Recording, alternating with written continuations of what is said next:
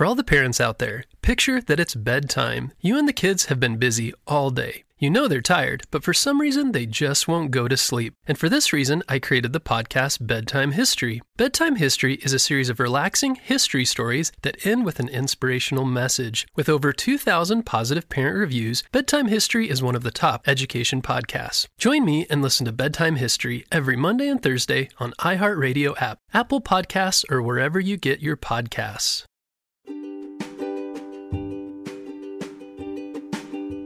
Hey friends, I have a very special announcement happening today at one p.m. Eastern Time. We are having a live game show on our Instagram. So have your parents go over to Instagram and look for Kids Short Stories. I know a lot of you are home from school today, and so this will be a super fun thing where I ask trivia questions and the winners of those answers get some uh, free merch. How does that sound?